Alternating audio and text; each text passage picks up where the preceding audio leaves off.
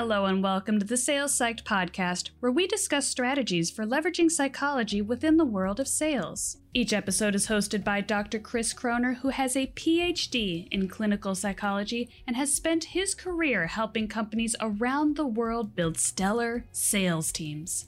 Let's get started.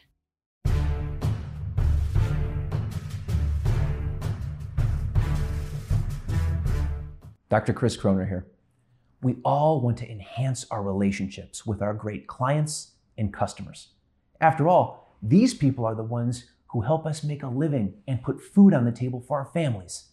They are very, very important to us. And occasionally, it's nice to show our appreciation with a nice gift. But of course, that can be challenging since every client is different. Plus, we always want to be sure that our gift falls into appropriate line with our relationship and the client's company policies. That's why when my clients ask me about gifts, my favorite has always been a good book. Specifically, a book that matches a passion or interest that you have teased out of your conversations with your client. Let me give you an example. We once had a client who loved to play the guitar and who gathered often with friends of his to jam together.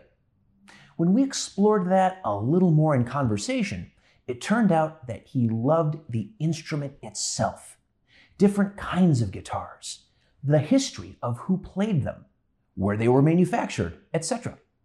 So we did a little research and bought him a wonderful coffee table book on guitars. And he has never stopped talking about it. We really hit the proverbial nail on the head. Now, as a psychologist, I love how a really thoughtful book can break through people's defenses and help us connect with them at an emotional level.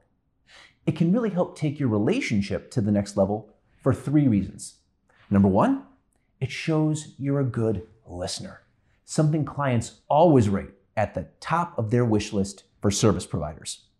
Number two, it shows you care enough to put some effort into another person's life. Three, it demonstrates action. We all have good ideas, but acting on them demonstrates something dynamic and special to people with whom we have relationships. Finally, people often ask me how they can find out what a client's personal passion is without sounding intrusive.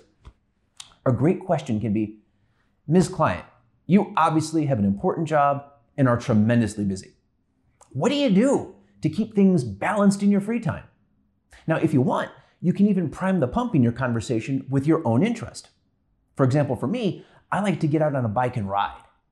That usually triggers a response and a pleasant conversation that can lead to a great book and a touch your client will never forget.